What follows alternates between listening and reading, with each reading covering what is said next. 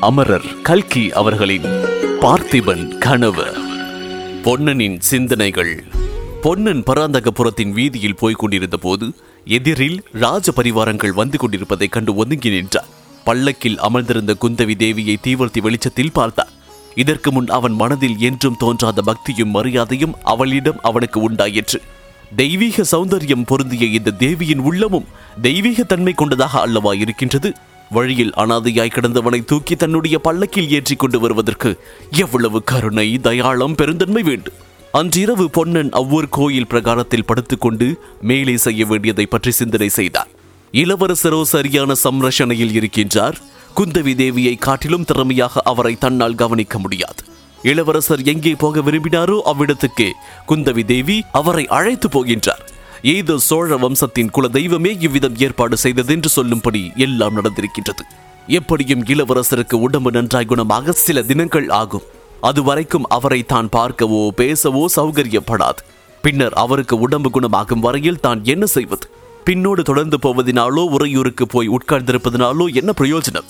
அதை காட்டிலும் ராணி அருள்மொழி தேவியை விடுதலை செய்ய வேண்டிய காரியத்தை பார்ப்பது நலமல்லவா? இதற்கு சிவனடியாரை போய் பார்த்து அவரோடு கலந்து ஆலோசனை செய்ய வேண்டும். அருள்மொழி தேவியை பற்றி ஏதாவது துப்பு தெரிந்தவுடன் தம்மிடம் வந்து தெரிவிக்கும்படி சொல்லியிருக்கின்றார். தம்மை சந்திக்க வேண்டிய இடத்தையும் குறிப்பிட்டிருக்கின்றார். மாமல்லபுரத்துக்கு சமீபத்தில் அடர்ந்த காட்டுக்குள் மறைந்திருக்கும் சிற்பியின் வீட்டை கண்டுபிடிக்க சொல்லியிருக்கின்றார். அங்கே போய் அவரை சந்தித்து எல்லா விஷயங்களையும் சொல்லி அவருடைய யோசனைப்படி நடப்பதுதான் உசிதம் என்று தீர்மானித்தார். மறுநாள் காலையில் ராஜ பரிவாரங்கள் பராந்தகபுரத்தை விட்டு கிளம்பி உறையூர் சாலையில் போவதை தூர இருந்து பொன்னன் பார்த்து பகவானே எங்கள் இளவரசரை காப்பாற்று. நான் மாமல்லபுரத்தில் இருந்து திரும்பி வருவதற்குள் அவர் உடம்பு பூரணமாய் குணமாகிவிட வேண்டும் என்று மனத்திற்குள் வேண்டிக் கொண்டான். பரிவாரங்கள் மறைந்ததும் எதிர் திசையை நோக்கி நடக்கலானான். அவனுடைய கால்கள் மாமல்லபுரத்தை நோக்கி சென்று கொண்டிருந்த போதிலும் உள்ளம் மட்டும் இளவரசர் படுத்திருந்த பள்ளக்கோடு ஊரையூரை நோக்கி போய்க் கொண்டிருந்தது. குந்தவி தேவியின் பராமரிப்பில் இளவரசர் இருப்பதினால் ஏற்படக்கூடிய அபாயம் அவனுக்கு அடிக்கடி நினைவு வந்து கொண்டிருந்தது. பல்லக்கில் படுத்திருக்கும் நோயாளி உண்மையில் சோழ நாட்டு இளவரசர் என்பதை குந்தவி அறிந்தாள். என்ன ஆகும்? ஜொர வேகத்தில் இளவரசர் பிதற்றும் போது அந்த உண்மை வெளியாகி விடும் அல்லவா? அல்லது வசந்த மாளிகையில் அவர் நல்லுணர்வு பெற்றதும் திடீரென்று பழைய இனங்களை பார்க்கும் வியப்பினால் தாம் இன்னார் என்பதை வெளியிட்டு விடலாம் அல்லவா? இதனால் ஒருவேளை ஏதேனும் விபரீதம் விளைந்து விடுமோ? குந்தவி தேவிக்கு உண்மை தெரிந்தால் அவளுடைய தமையனுக்கும் தெரிந்துதான் தீரும்.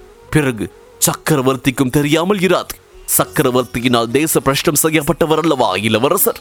அதை மீறி பொய் வேஷத்தில் வந்ததற்கு சிட்சை மரணமே அல்லவா?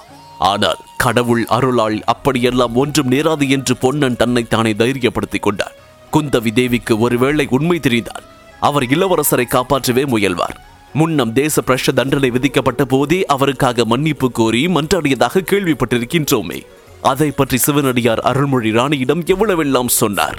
சிவனடியாரையும் குந்தவி தேவியையும் பற்றி சேர்ந்தார் போல் நினைத்ததும் பொன்னனுக்கு நேற்றிரவு மகேந்திர மண்டபத்தின் வாசலில் நடந்த சம்பாஷணை நினைவு வந்தது. மனதில் இன்னதென்று சொல்ல முடியாத கவலையும் திகிலும் உண்டாயின. சிவனடியாரை பிடித்துக் கொண்டு வரும்படி குந்தவி தேவி மாரப்ப பூபதிக்கு கட்டளையிட்டிருக்கின்றாராமே. அது எதற்காக? இந்த சிவனடியார் தான் யார்? அவர் உண்மையில் உத்தம புருஷர் தானா அல்லது கபட சந்நியாசியா? சோழ குலத்துக்கு அவர் உண்மையில் சிநேகிதரா அல்லது சிநேகிதர் போல் நடிக்கும் பகைவரா? இளவரசர் திரும்பி வந்திருப்பது பற்றியும் இப்போது குந்தவி தேவியின் பராமரிப்பில் வசந்த மாளிகைக்கு போயிருப்பது பற்றியும் அவரிடம் சொல்லலாமா? கூடாதா?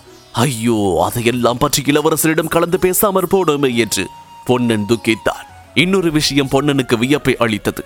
இளவரசரை ஒற்றர் தலைவன் ஆபத்திலிருந்து விடுவித்த பிறகு அன்றிரவு காட்டில் ஒரு சிற்பியின் வீட்டில் தங்கியதாக அல்லவா சொன்னார்? தன்னை சிவனடியார் வந்து காண சொல்லியிருப்பதும் காட்டின் நடுவில் உள்ள சிற்பியின் வீட்டில்தானே?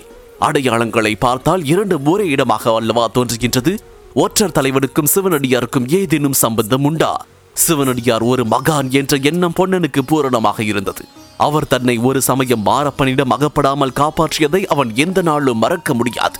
இன்னும் அருள்மொழி ராணி அவரிடம் பூர்ண நம்பிக்கை வைத்திருந்தார் என்பதில் சந்தேகமும் இல்லை. ஆனாலும் அவர் உண்மையான சிவனடியார் அல்ல. அவ்விதம் வேடம் பூண்டவர் என்று சந்தேகிப்பதற்கு வேண்டிய ஆதாரங்கள் இருந்தன. வள்ளி இவ்விதம் சந்தேகத்தோடு அவர் யார் என்பதை பற்றியும் ஒரு யூகம் கூறினாள். அதாவது அவர் உண்மையில் பாத்திமா மகாராஜா தான். மகாராஜா போர்க்களத்தில் சாகவில்லை. தன்னந்தனியே தாம் உயிர் தப்பி வந்ததை அவர் யாருக்கும் தெரிவிக்க விரும்பாமல் சிவனடியார் வேஷம் பூண்டிருக்கின்றார் என்று வள்ளி சொன்னாள். அவளுடைய மதியூகத்தில் பொன்னனுக்கு எவ்வளவோ நம்பிக்கை உண்டு என்றாலும் அதை இவனால் ஒப்புக்கொள்ள முடியவில்லை. அவனுடைய சந்தேகத்தை அதிகப்படுத்தும்படியான இன்னொரு சம்பவம் நேரிட்டிருந்தது.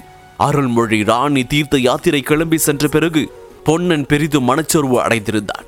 தோணி துறைக்கு சற்று தூரத்தில் காட்டிலிருந்த ஐயனார் கோயிலுக்கு போய் பிரார்த்தனை செய்யலாம் என்று அவன் போனான். அங்கே சந்நிதியில் வைத்திருந்த மண் யானைகளில் ஒன்று உடைந்து விழுந்திருப்பதைக் கண்டான். அதன் அருகில் அவன் சென்று பார்த்தபோது மண் குதிரையின் வயிற்றுக்குள் ஒரு துணி மூட்டை இருந்தது. அதிசயத்தோடு அவன் அந்த மூட்டையை அவிழ்த்து பார்த்தான். அதற்குள் புலித்தோல் ருத்ராட்சம் பொய் ஜடாமுடி முதலியவைகள் இருக்க கண்டான். அப்போது அவனுக்கு உண்டான வியப்புக்கு அளவே இல்லை. யோசிக்க யோசிக்க இது சிவனடியாருடைய வேஷ பொருள்கள் தான் என்பது நிச்சயமாயிற்று.